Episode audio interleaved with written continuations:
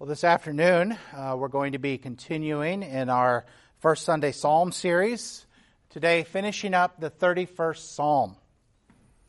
We looked at the 31st Psalm as a psalm that goes back uh, and forth between lament and complaint and trouble to expressing trust and assurance and jubilation in the Lord. And that theme continues today. But before we get into that, let's uh, turn our attention to the psalm itself. Let us hear from God's word as we hear the 31st psalm. psalm 31 To the choir master, the psalm of David. In you, O Lord, do I take refuge. Let me never be put to shame. In your righteousness, deliver me. Incline your ear to me, rescue me speedily. Be a rock of refuge for me, a strong fortress to save me. For you are my rock and my fortress. For you are my name's sake. You, for you, and for your name's sake, you lead me and guide me.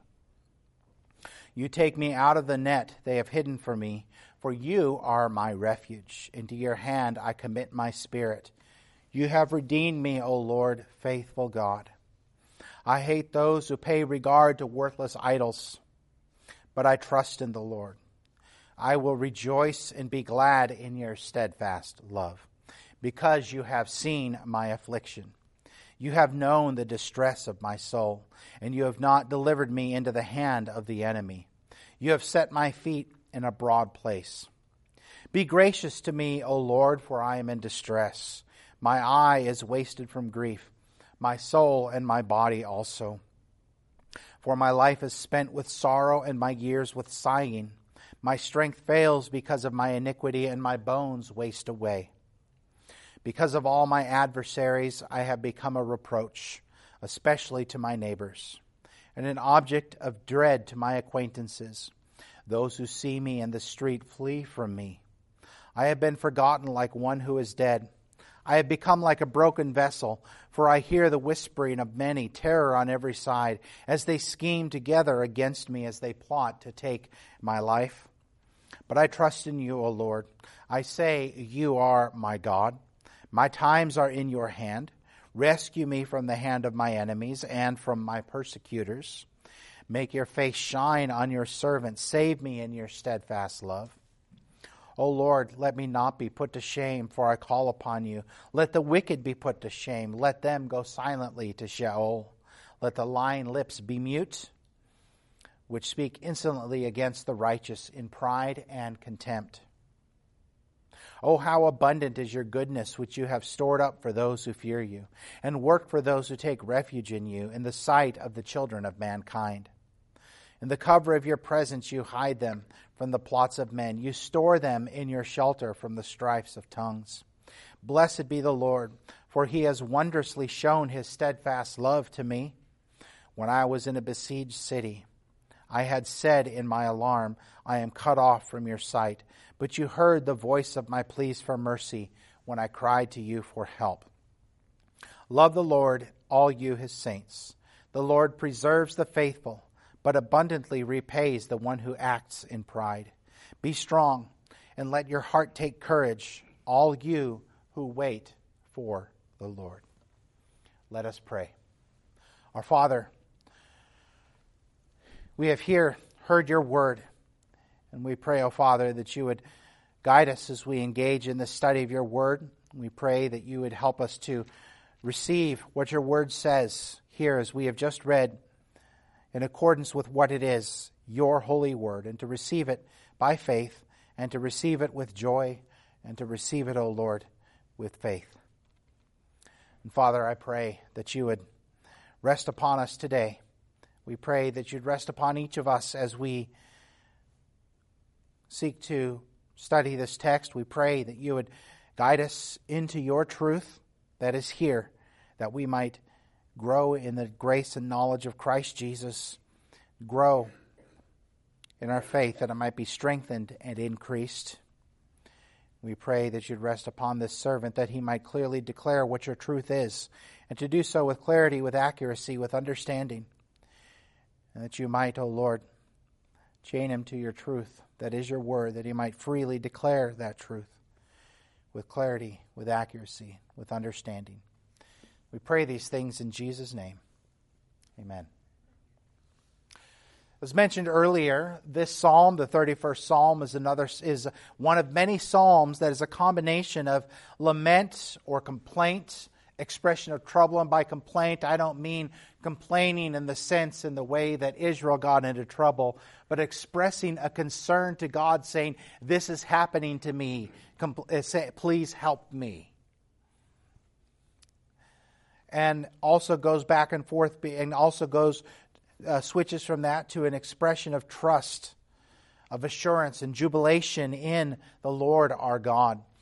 Uh, it is unique in that it goes from a sense of anguish to a sense of assurance twice. It goes back and forth. Many of the Psalms that have this back and forth do it once, and here it does it at least twice.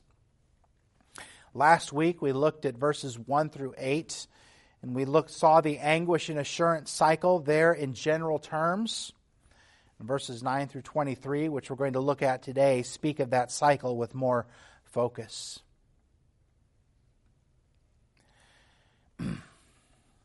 verse 13 and verse 6 in this psalm are quoted verbatim in Jeremiah and, and uh, Jonah, respectively. Jo- Jonah, when he was uh, seeking that uh, he might get out of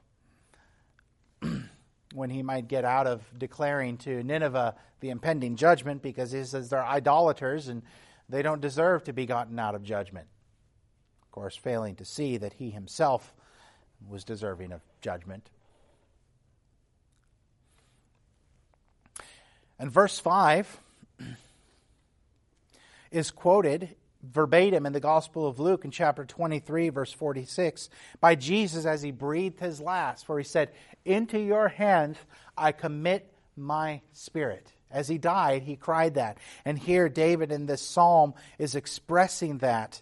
And so, thus, this psalm is then explicitly, explicitly stated in a sense in which it is declaring to us this is also declaring to us Christ Jesus in his death and in the hope that we have in Christ. This psalm is also what we call messianic.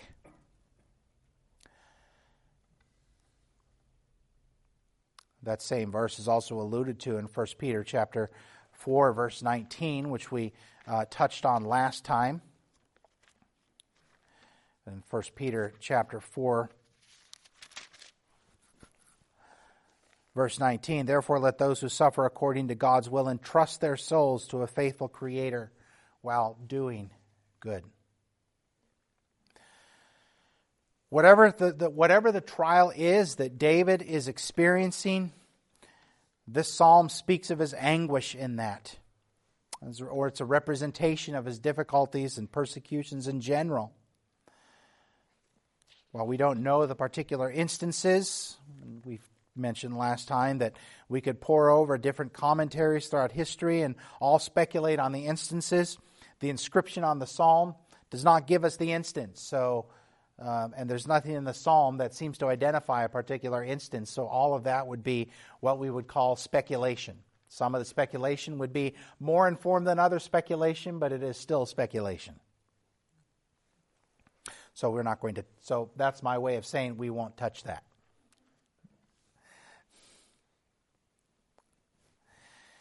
Verses 1 through 5, we saw that there was a cry for help along with a confession of faith in who God is. And in verses 6 through 8, we saw that uh, there was the, the assurance in recounting God's faithfulness that He would um, deliver him based upon a history of God's faithfulness. He said, I will rejoice and be glad in your steadfast love. And now, here in verses 9 through 23, we see a continuation of that. He opens up in verse 9 with an opening word of prayer in which he expresses a need for God to be, act with him according to his graciousness. Be gracious to me, for I am in distress. So, once again, the psalmist, in the context of him being the psalmist, David understands his neediness and his weakness in asking God for grace. He does not say here, Give me according to my merits. He does not say, I have done perfectly right, so thus give me what is due to me. Our psalmist says, Be gracious to me. Give me that which is not due to me, but rather give me grace.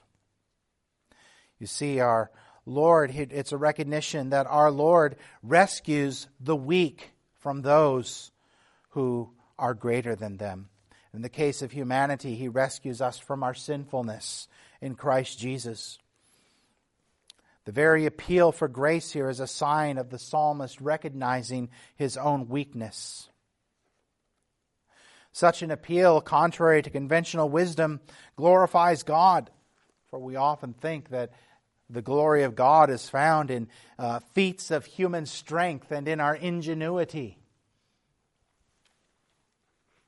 But often our feats of strength and our ingenuity also res- can oftentimes result in devastating consequences that don't honor God. Rather, it's not in those great human feats of strength by which God is glorified by us, but rather by demonstrations of His strength in our weakness.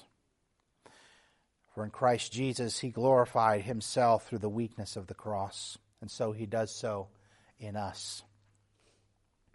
You see, our, def- our default mode of existence is to delight in our strength and to hide our weakness. How often do we find ourselves experiencing difficulty and pain and weakness, and someone comes up to you and we pull out the, we pull out the inner Briton in us and put on the stiff upper lip and say, I'm fine.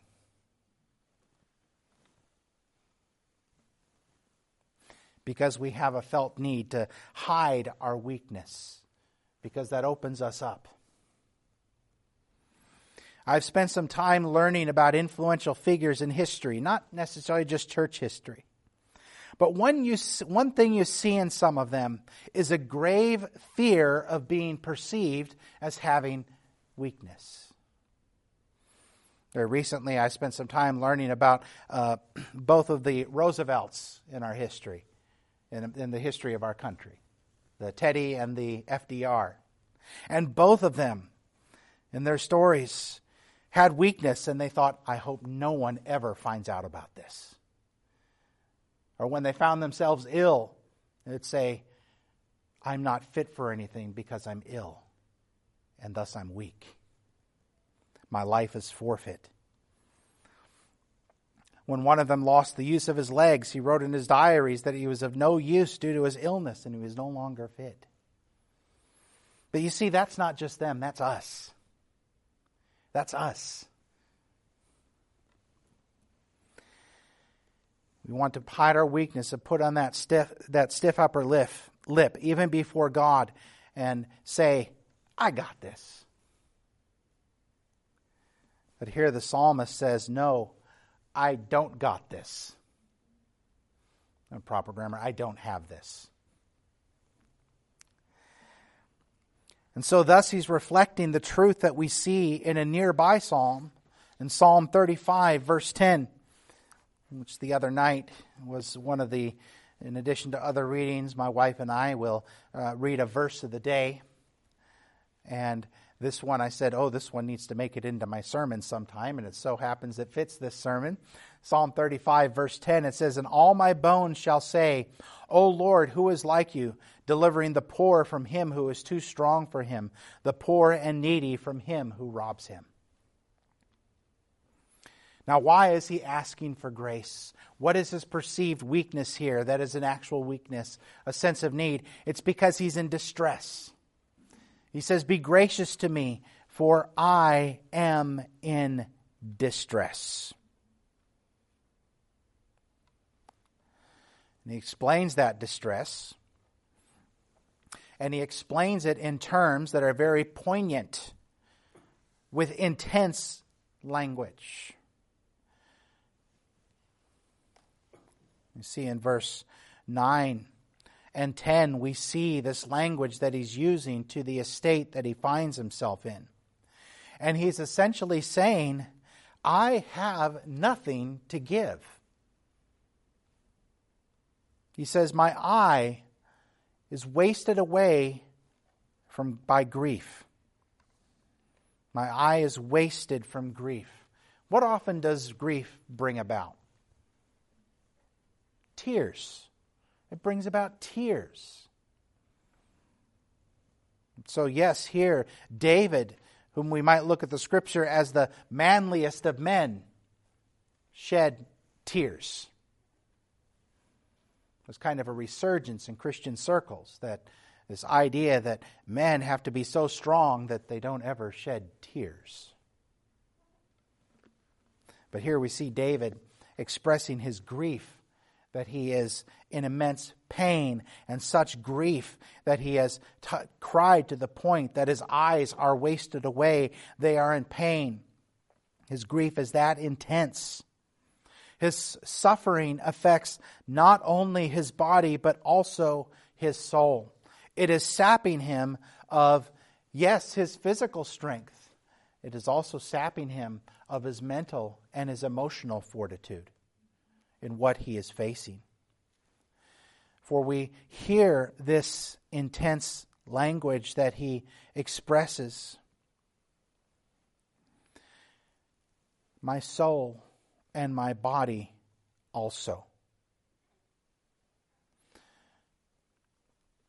My life is spent with sorrow, and my years with sighing.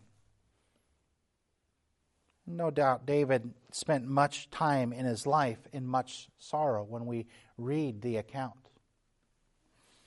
We often think of David and his victories, of when he defeated Goliath, or in the number of occasions, such as when he brought the Ark of the Covenant back to Jerusalem, or when he defeated enemies.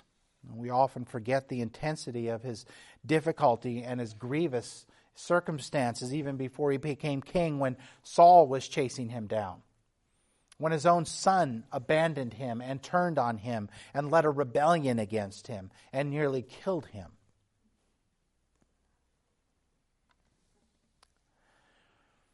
Or, as we'll see in a moment, when he experiences the grief even because of his own sinfulness.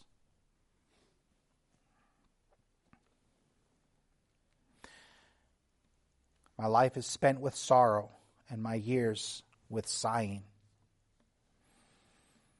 I've recently been doing some reading in the book of Ecclesiastes. Ecclesiastes expresses those kinds of things. Life is spent with much sorrow. There's also much joy in life, but there's much sorrow in life.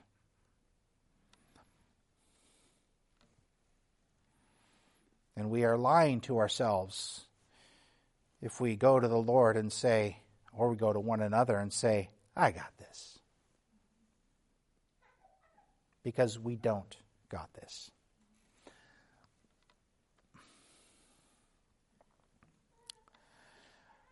But notice also the psalmist says here in verse 10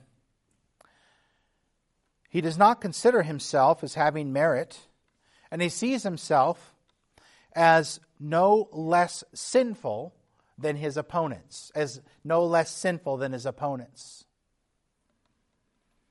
What does he say? Why does he say his strength is failing?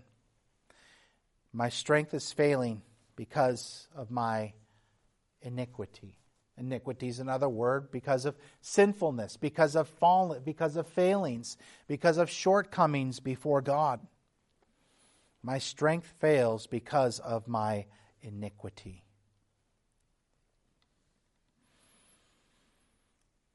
We know David very well.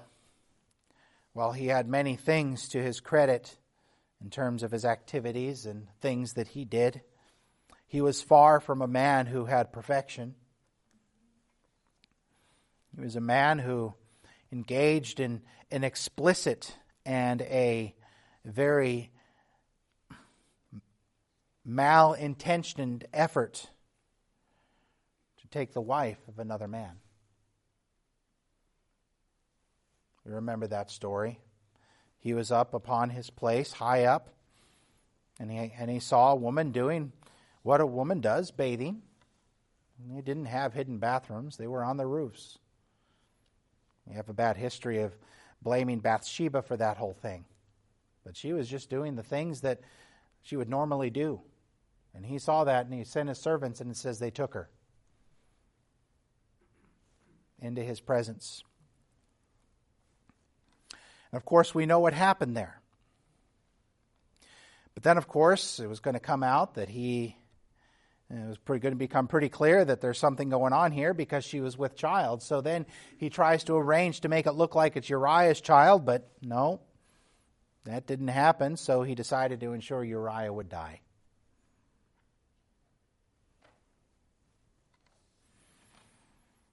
And I can only think of him being in a situation, in that situation afterwards, when he's presented with, You must face judgment for this, and saying, My strength fails because of my iniquity. And while whatever is happening to him, he may not be specifically guilty of the specific things that his opponents are doing and or accusing him uh, of which they're accusing him, he is not without blame for he has iniquity.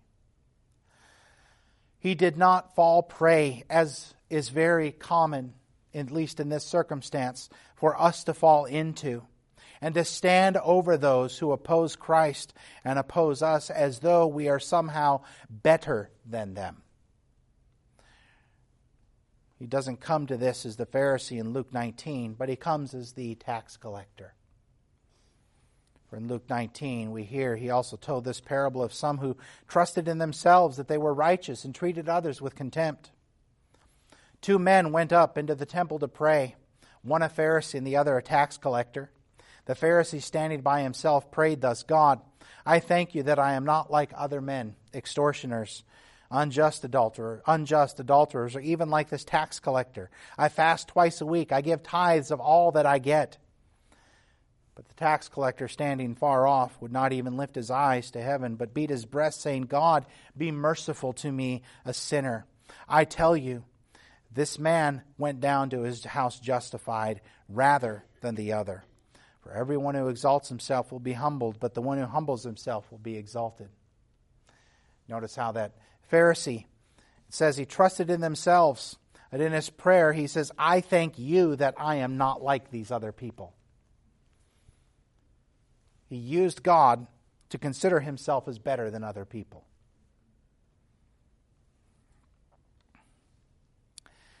So to look down on someone else as if we are somehow better than them or more or more worthy of God's favor, whether it be because of our own perceived righteousness, which is but filthy rags, or whether it be because we have a higher standing in, in life or such, And even if we give credit to God for us being in that state, it is a statement of pride. And he's appealing to God on the basis of grace. We see humility in this statement. We see here that his distress is also bound up in the reproach that he's facing on account of his adversaries. For he says in verse 11, Because all my adversary, of all my adversaries I have become a reproach, especially to my neighbors, and an object of dread to my acquaintances. Those who see me in the streets flee from me. Take note what we see here. He's become a reproach. That is, people do not wish to be associated with him because of what his adversaries are doing, what his ad, of what his adversary, adversaries are accusing him. So much that even his neighbors, those who are near to him, those whom he would probably call his friends, are saying, I don't know him. I'm not his friend.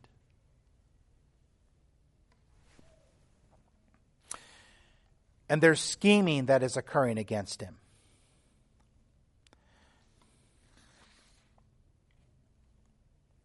One particular commentator, he sees in this distress a perception of abandonment by God. And yet later, we'll see when he says, Turn your face towards me, that he has, because he says later, turn your face towards me, we see a sense of abandonment by God and of no longer being of any use to him. And David, of course, looking forward. And this psalm looking forward Did not our Lord Jesus Christ find himself in distress? Did he not find himself abandoned by his friends? Did he, did he not find his friend, one who stood up and said, Though all these others around you might deny you, no, I am going to stand strong. Only probably a few hours later, when someone said, Hey, weren't you with him? And said, No, mm, that was not me. Our Lord Jesus was reproached even by his friends. He was subjected to all of these things. We think of him in the garden, even before his, uh, before he was betrayed. We see him in intense prayer to where he is expressing to the Father his great distress and what's coming, such that he sweat and that he, uh, that he cried as, and that there, were, there was blood.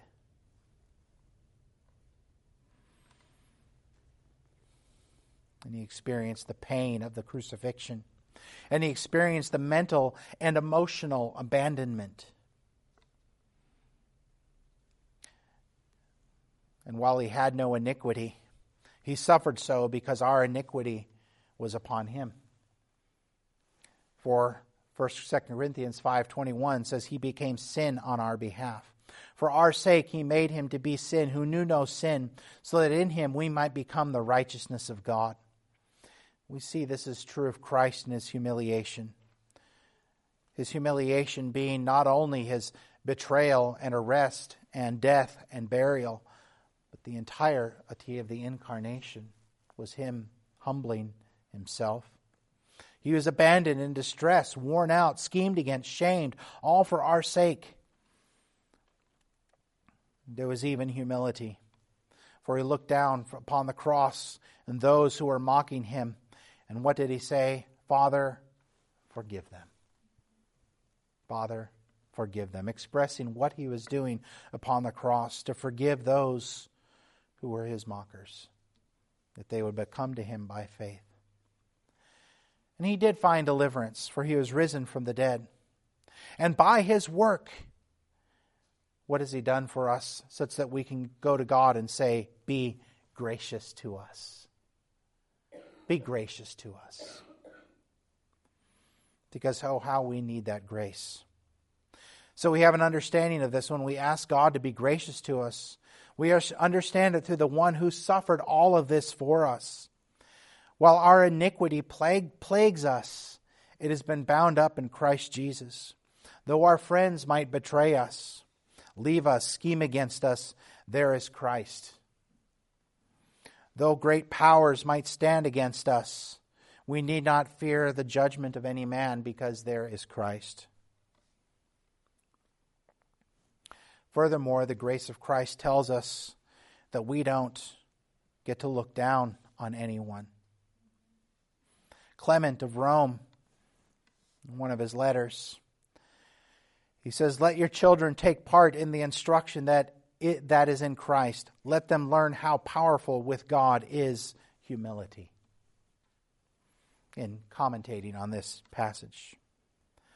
Rather, like Christ, we're called upon to pity those who do not know him and to desire that they might join with us in his company.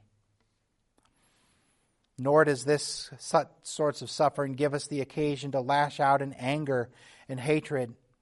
Rather, what Christ has given us is an occasion to cry for his help and leave the vengeance to him. Augustine says of this before we go off into darkness, our eye is confused by anger. We must be careful that anger does not develop into hatred and blind us. Nor should we engage in the persecution of our enemies. It does not say, Blessed are you when you persecute those who hate your righteousness. It does not say that. It says, Blessed are you when you are persecuted for righteousness.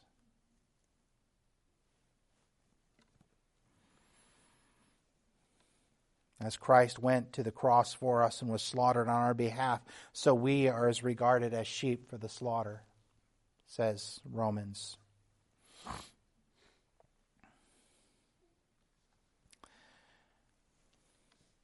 And Christ brings meaning to all this because he was abandoned for our sake, like uh, as, as the fulfillment of what this psalm is addressing. Because he was forsaken on our, on our sake, because he was reproached for our sake, because of our iniquity. And thus, from that, we can say, Be gracious to me, O Lord. And that we understand now that we are not the supposedly righteous Pharisee, but we are that tax collector.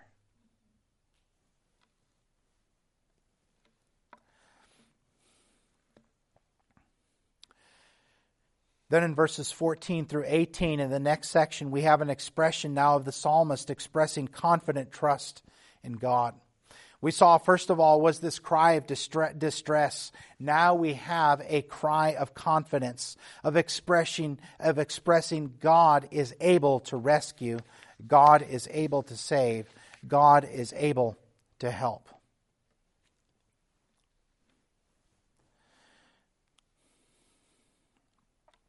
He says that, that all important word at the beginning of verse 14, but I trust in you, O Lord. I say you are my God. In spite of all this that I have said, in spite of all these difficulties, in spite of the, my adversaries coming against me, he says, I trust in you. I think of Hezekiah when I think of this. Hezekiah is one of my favorite stories in the Old Testament. Hezekiah uh, came into the um, throne of, uh, was an heir of the throne of David, became king, and he called upon Israel to be true to the covenant after having read God's law and reinstituted the proper worship of God, though he didn't tear down the high places. And part of that involved, uh, and there was some things that happened uh, which he didn't always do right. But Sennacherib, the king of Assyria, came against him and laid siege to the city of Jerusalem.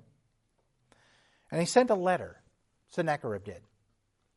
And he basically said, Why do you trust your God? Look around you. You're surrounded. Your God has failed you. And Sennacherib said, I trust in, I mean, Hezekiah said, I trust in God, and laid that letter before the Lord. And Israel that day was delivered. But we see that he affirms this confession I trust in you, O Lord. I say, You are my God. My times are in your hand. Rescue me from the hand of my enemies and from my persecutors. What is he doing here when he says, You are my God? My times in your hand. He is making a confession about who God is. He's confessing his faith. He is stating who God is. You are my God. My times are in your hands. He's taking biblical teaching and confessing the truth of it. It's so important that we confess the truth of Scripture and that we internalize it. When he says, My times, he says, You are my God. He's expressing here a statement of confident, uh, a confidence in God's covenant faithfulness. He says, God on account of the covenant. But he also confesses another truth My times are in your hand. He affirms the providential care of God who is working out all things to the praise of his glory. My times are in your hand. And we are in a time, as is quite often, and not just in the last uh, most recent number of years, however you would say recent number of years 2, 4, 6, 8, 10, 12, 20, 30. Where Christians, at least in our particular context, we seem to get into a great sense of angst a great sense of hand wringing, pearl clutching, so to speak. election season. We must confess this my times are in your hands. If there's anyone who should not be pearl clutching, metaphorically speaking, filled with angst and hand wringing, it should be those who know God and our Lord Jesus Christ, who are able to say, My times are in your hands. I say this to myself as much as I say this to you all. My wife knows.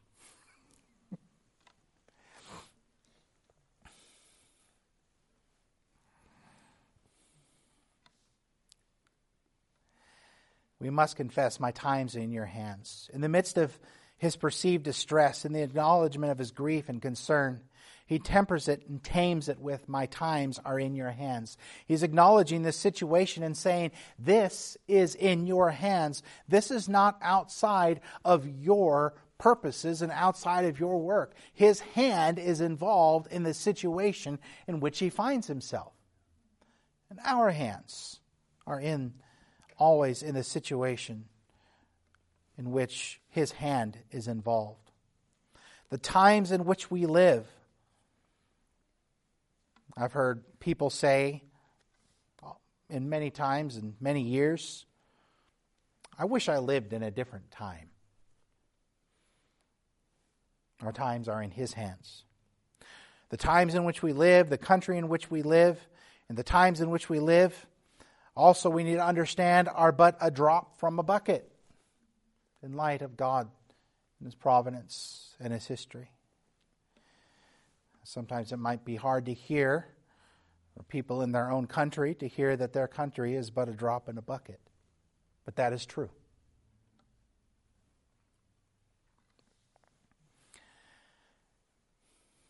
And we get the sum now of his cry for grace again for he's appealing to God on the basis of grace. Which he says, I trust in you. Make your face shine upon your servant. Save me in your steadfast love. For when he says, Save me in your steadfast love, it's a recognition of his need for God's love. In rescuing him from his persecutors, he's seeking for God to act according to his steadfast love. when he says, Make your face shine upon your servant, it's the idea of turning toward me from being turned away from me. Make your face shine. Turn your face upon us. Again, on what basis is the salvation for which he's appealing? And rescue for our psalmist. But he says, Save me in your steadfast love. I can only imagine the repeated refrain of something that we see in Psalm 136 would be present to him. Psalm 136 is a fun psalm to do responsively with this repeated refrain, re- refrain Give thanks to the Lord, for he is good. Then he says, For his steadfast love endures forever. And they go, then says, Give thanks to the God of gods. Why? For his steadfast love endures forever, and over and over and over again. How long does a steadfast love last? Forever. What kind of love is his love? It is steadfast means it's enduring.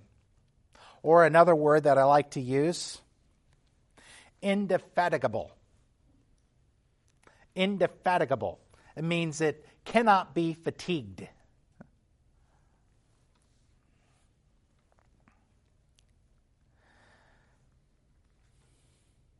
For the steadfast love of the Lord endures forever.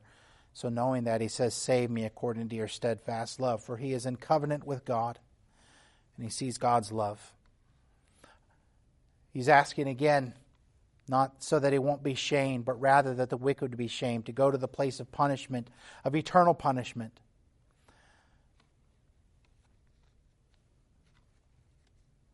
That is, also that lying lips would be put to silence. That they would no longer and they would they would have that see I told you so moment. Now we oftentimes view this kind of shame, this kind of uh, rescue me from shame, and let the wicked be shamed, and let the let their lips be silenced. We oftentimes view that primarily in terms of right here and right now. And then when it doesn't happen, we say, What happened, God? Did God lose? Rather, we need to view this from the standpoint from the standpoint of biblical theology that it's founded upon what we would call an eschatological hope. That is the end of all things when Christ comes back for us. There may be times when we see a taste of this, but this is looking towards the end. Augustine says of this in his commentary on this psalm you may know him as Augustine. And he says, When will such lips be struck dumb? In this age? Never. Daily they rant against Christians, especially the lowly ones. They blaspheme daily. Every day they bark their insults. Where is your God? What do you worship? What do you see? You believe, yet you have a hard life. Your hard life is certain.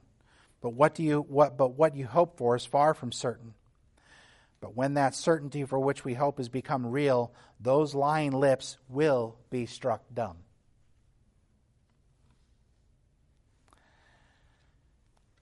For there is coming a day in which our Lord Christ will be vindicated, and we shall be vindicated. That means things made right. You see, our, our own Lord Jesus Christ he demonstrated his God's steadfast love for us in his humiliation, in his life, in his death, and his burial, for in his distress. While he had no need of grace, as he had no sin, he appealed for and brought grace to us in himself. And he was heard on account of his own reverence, as the book of Hebrews says. And he was indeed saved by the love of God in his resurrection when he was when on that day that that that cry which was not heard, heard by any ears but all creation has heard through what has occurred. When the father spoke to the son arise my son and he rose from the dead. And so he redeems us by the steadfast love of God. And so we indeed now we have the wherewithal. That's another favorite word of mine. We have the wherewithal now to appeal to God for His love to operate for us on our behalf, to help us to make sense of things, to see Him in the middle of things, to live in the hope of resurrection. And while expecting, we also, while expecting that those opposing and hating Christ and desiring that, and desiring that we will be vindicated, things being made right, are to have a disposition towards them tempered by that love that has been de- demonstrated for us.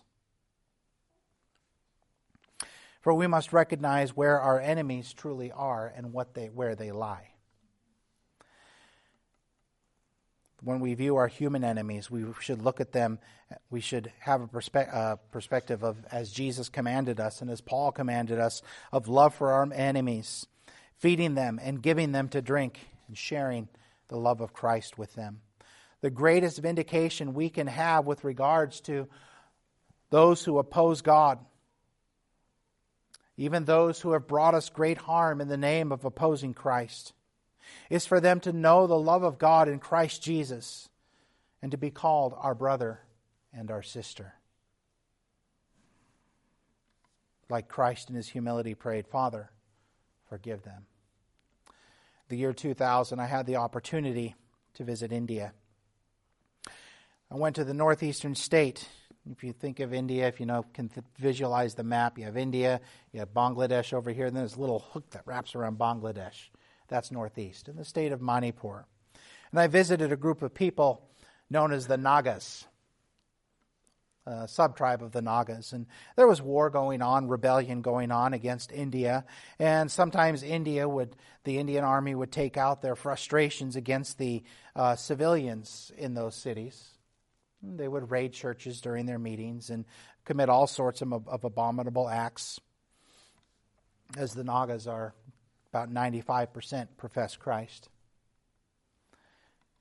And I said, How do you respond? And at that time, I was angry, and I said, I wanted to grab a rifle and start shooting Indian Army people. That was just my reaction.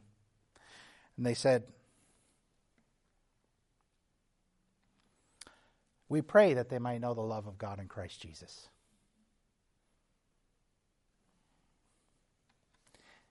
And that, that was something that really threw me for a loop. Augustine warns us from his commentary on this psalm. He says we have to distinguish between enemies for whom we must pray and enemies against whom we must pray. Human enemies of whatever kind are not to be hated, lest when a good person hates a bad person who is causing trouble, the result is two bad people. When we think of destruction of our enemies, we must also remember it in the context of what it is against which we struggle. Our struggle is not against a particular group of people, nor is it against factions of people, nor is it against even political factions of people. To define our struggle in those terms is to be no better than those who rework the gospel into a project for social reform. And yes, that applies across the ideological spectrum. Nor, and I address this because I know in our own circumstances this is something that many care about, nor is our struggle as the church about saving America. Right now, there's a whole traveling road show that's all about that and it is a mockery of the gospel. It is a blasphemous circus of false prophets, false prophecy, and charismatic, chaos flirting with strange fire.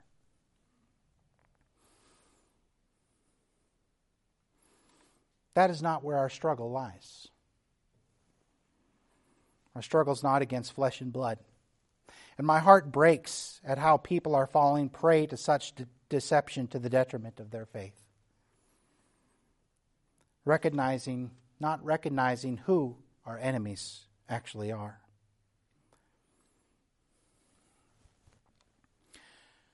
When the Apostle Paul warns us how careful we must be to guard against those enemies, he is speaking to God's servants, Augustine says, who are being harassed and probably by the factions and dishonesty and hostility of human beings. Yet he says to them, It is not against flesh and blood that you have to struggle not against human enemies, then, but against principalities and powers and rulers of this world, whose aim it is to pervert the worship of God, to corrupt it, this is me, to corrupt God's churches with subtle temptations that sound like they're righteous, and to turn us but one degree off course. Those of you in the Navy know one degree may not sound much, but those of you who are in the Navy, you're going on a 3,000 mile boat trip and you're one degree off course. Or those of you who fly planes, you go on a long trip, or if you float, or if you've been on a plane and you're a long trip and you're one degree off course and don't correct, you're going to end up where you intended to go? No. Beware of the ways that the devil will use the righteous concerns we have to our detriment we can and must pray for deliverance from our persecutors without ourselves returning the favor. Recognizing that our hope for vindication, our hope is eschatological at the end when all things happen. And we can view the, uh, the idea of lips being silenced with regards to those human enemies as them coming to repentance and coming to faith in Christ now enjoying the favor of God in Christ Jesus. Our Lord's work also heightens our sense of being in His hand. For we are in his hand redemptively, in the loving hand of grace and care. And we are promised that none shall remove us from his hand. Not only are our times in his hand in the sense of providence, but our times are in, the, uh, in his hand in the sense of our redemption. We are in his hand, and he will not remove us from his hand. Our times eternally are in his hand. In the verses 19 and 20, he then has a closing word of praise and a call to join in that praise. It's a recollection in verses 19 20 of God's goodness and mercy. Oh, how abundant is your goodness, which you have stored up for those who fear you and work for those who take refuge in you in the sight of the children of mankind. In the cover of your presence, you hide them from the plots of men. You store them in your shelter from the strife of tongues. Here, the psalmist recognizes the great goodness of God. Though he's afflicted by his enemies and his own iniquity plagues him, of this he is sure God is good. Of that he is sure. God is good. How abundant is your goodness. And our sin and our iniquity cannot outdo his goodness and outdo his mercy. Cyril, last couple sermons you're probably recognizing, I've been reading some church fathers. Cyril, pastor of the church in Jerusalem in the mid 300s, he said, God is loving to man and loving to man and loving in no small measure. For say not, I have committed fornication. For, for say not, I have committed fornication adultery. I have done dreadful things, and not once only, but often will he forgive? He says, Don't say I've committed all these things, and God, well, does God have it in him to forgive him? Will he grant pardon? Hear what the psalmist says How great is the multitude of your goodness, O Lord! Your accumulated offenses surpass, don't surpass the multitude of God's mercy. Your wounds surpass, do not, your wounds do not surpass the great physician's skill. Only give yourself up in faith. Tell the physician your ailment, and say also, like David, I said, I will confess my sin unto the Lord. And the same shall be done in your case, which he says forthwith, and you forgave the wickedness of my heart. Once again, we must be convinced of the goodness and the grace of God. And we, when we only see that in Christ, not in our riches, not in our successes, not in our health, not in our favorite sports team sporting it better than the other sports teams, not in our influence, not in our supposed righteousness, not in power, but solely in the grace of God manifested to us in Christ Jesus. And then we see, for whom does God work? For whom does he work, does he say?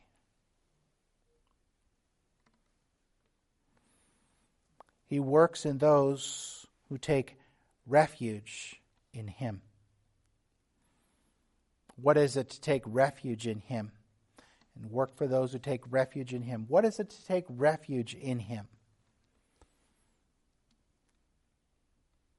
It's being hidden in him. it is being protected by him. It's true of us in Christ Jesus, for Colossians 3 3 says, For you have died, and your life is hidden with Christ in God. It's hidden and shielded from the enemy's tongues. It does not mean that the believer never hears them, nor does it mean that we never encounter unrighteousness or that we get to be shielded and sheltered and never get to and, and never have to encounter unrighteous activities. For if we are to do so, we would have to but stay in home and close the windows and close the blinds, never turn on the internet. But then, of course, we will look in the mirror and we will still see it.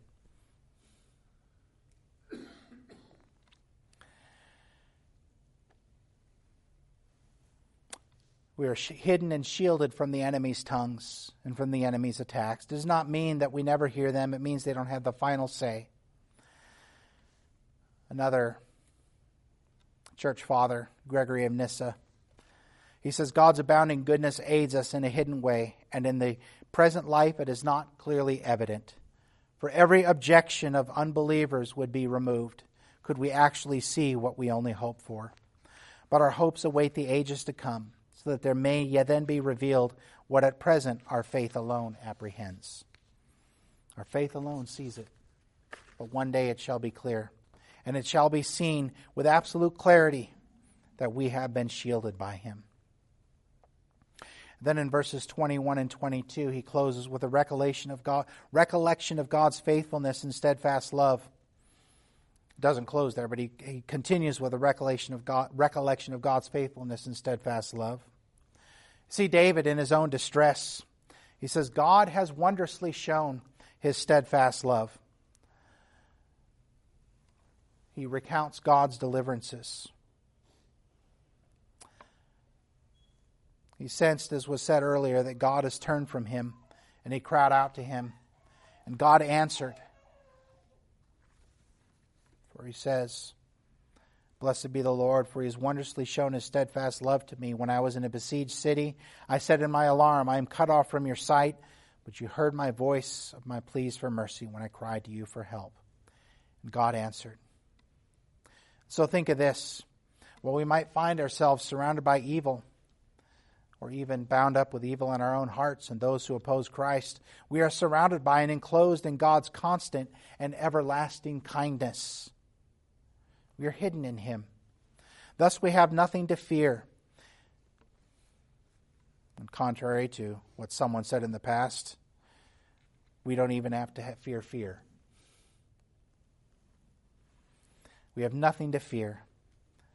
And we are freed from the pursuit of self interest to the pursuit of the great commandment to love our neighbor as ourselves.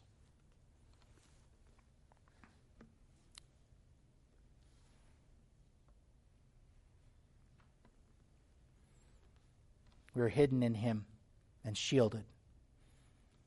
We are, no, we are not cut off from his sight because we're in Christ Jesus. Though may it appear, though it may appear so, we are in Christ and we are in his sight and his face is turned towards us.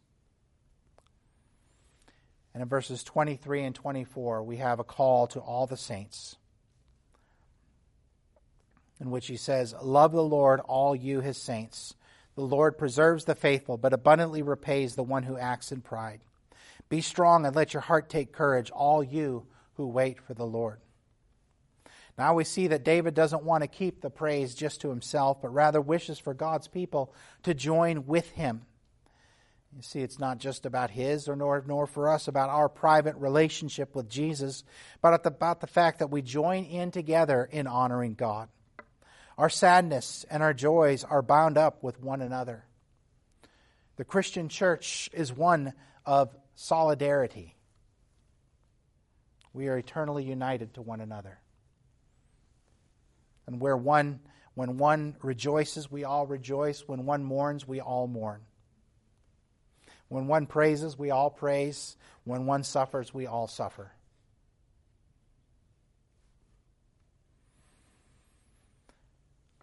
You did not create us. You did not create us in His creation for us to be people walking around in vacuums isolated from one another, but nor has and He does not has not done so in our redemption. See, Christ redeemed a people who had joined together in praising God, in loving Him, and declaring His excellencies. And while we see this, the Lord repays the one who acts in pride. What does he repay him with? With judgment. He repays the, those who are guilty of arrogance, as God loathes that transgression, being the foundation of all other transgressions arrogance and pride.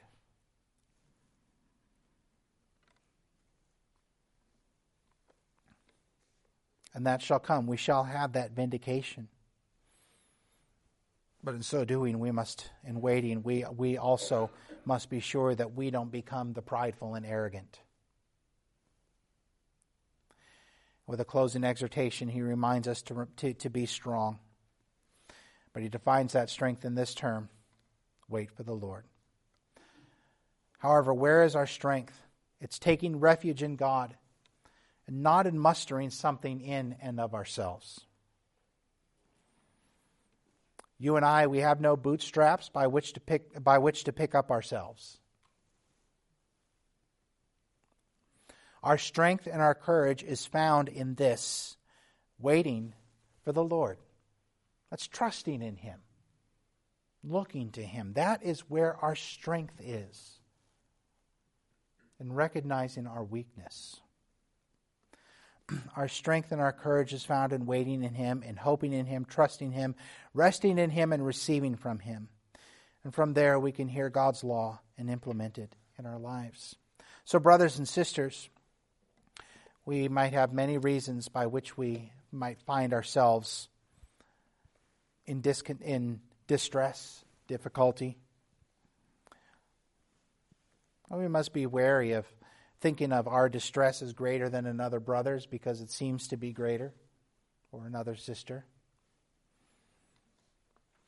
But let us remember that in the midst of that distress, we have a God who has sent his Son, our Lord Jesus Christ, who has died for us. And let us remember, my brothers and sisters, that though the enemy plagues us, the enemy being the, the world, the flesh, and the devil, we have every reason to trust in the Lord. We have every reason to pray that those humans who may oppose us, that they might join us in praising God, that they might join us as brother and sister.